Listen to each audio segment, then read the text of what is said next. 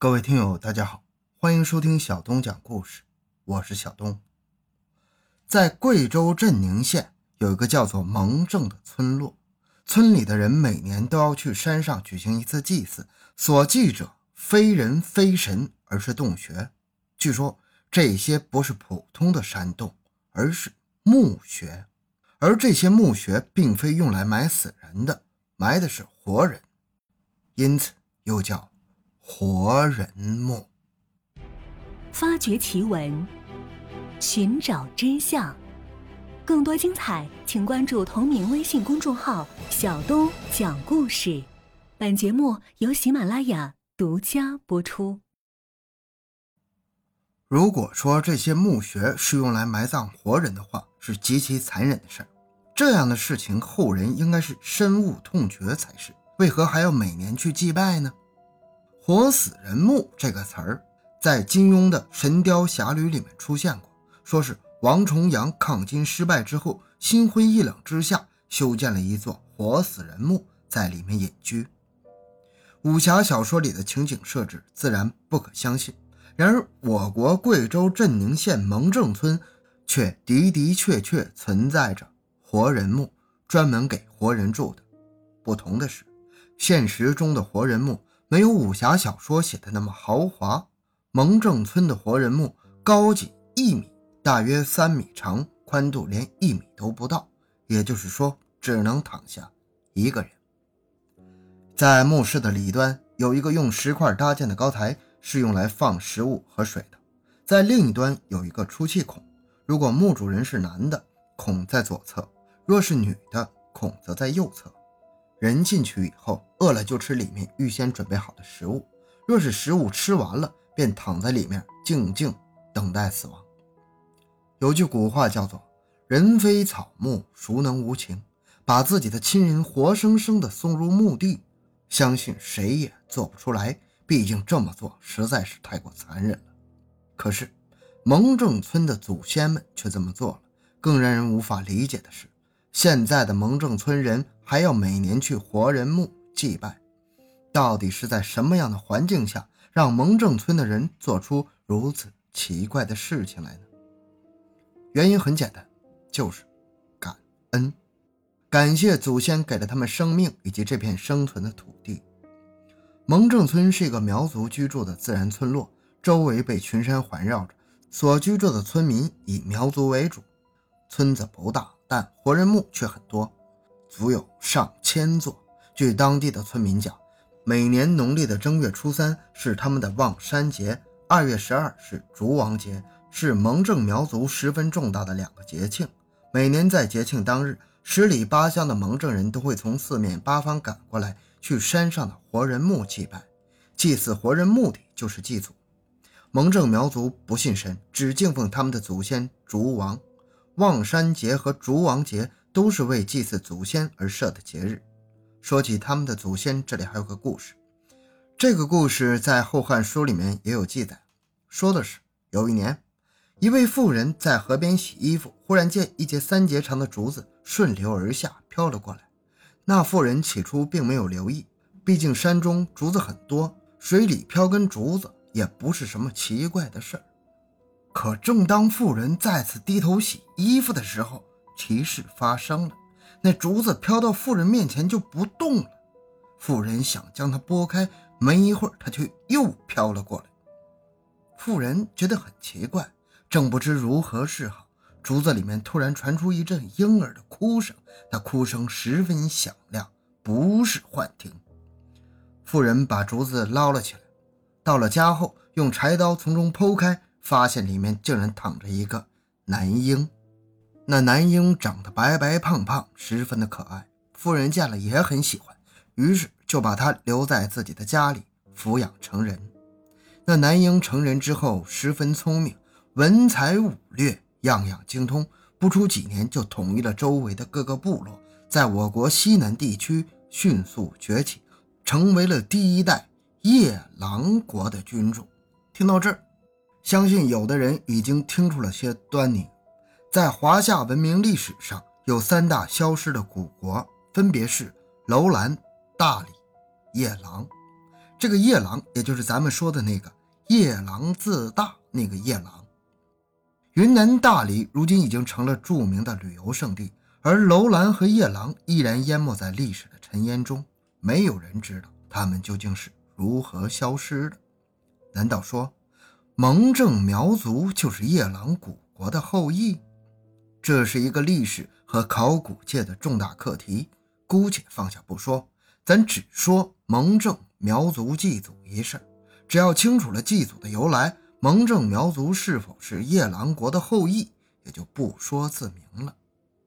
每年的正月初二，蒙正人就要去山上望山拔茅草，而这茅草不是随便拔的，要望一座山坡，拔一根茅草，望九十九个山坡，拔足九十九根茅草之后，才能下山。回了家中之后，把茅草洗干净了。第二天，也就是正月初三，把茅草跟粑粑、肉放在竹席上。祭祀祖先，为什么要用茅草祭祖呢？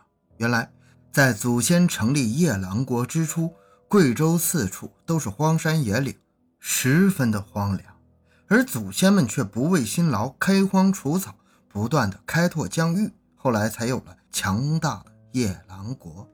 后来，夜郎国战败，王室后裔逃跑到蒙正山区来避难，虽说暂时没有了性命之忧，却无日不思念故土。所以在正月初二那天，就爬到高山顶上去，面对着家乡的方向遥望。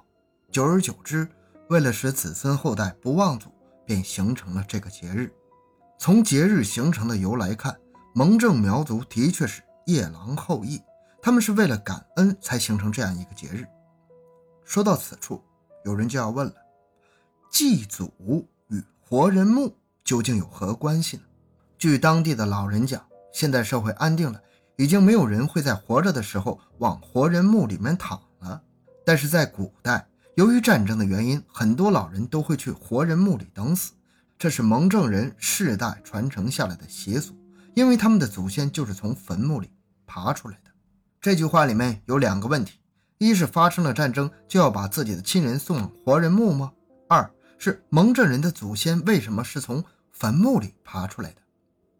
夜郎国成立于什么时候？无文献可供参考，不得而知。其最早在历史大舞台上亮相是在《史记·西南夷传》里面，其疆域大概包括贵州大部、滇东、贵西北以及湘西小部分地区，在当时的诸多方国里面是比较强大的。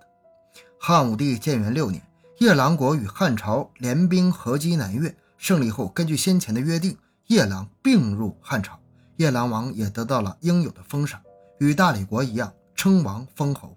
其实，夜郎周边的小国也纷纷归顺，在汉武帝的统治下，结束了诸侯割据的战乱时代。自此，天下太平，各方势力相安无事。到了大约公元前二十七年，夜郎与南方的一个小国起了争执。汉朝作为实际统治者，看到这种局面，自然要出来调停，于是双方停止争执。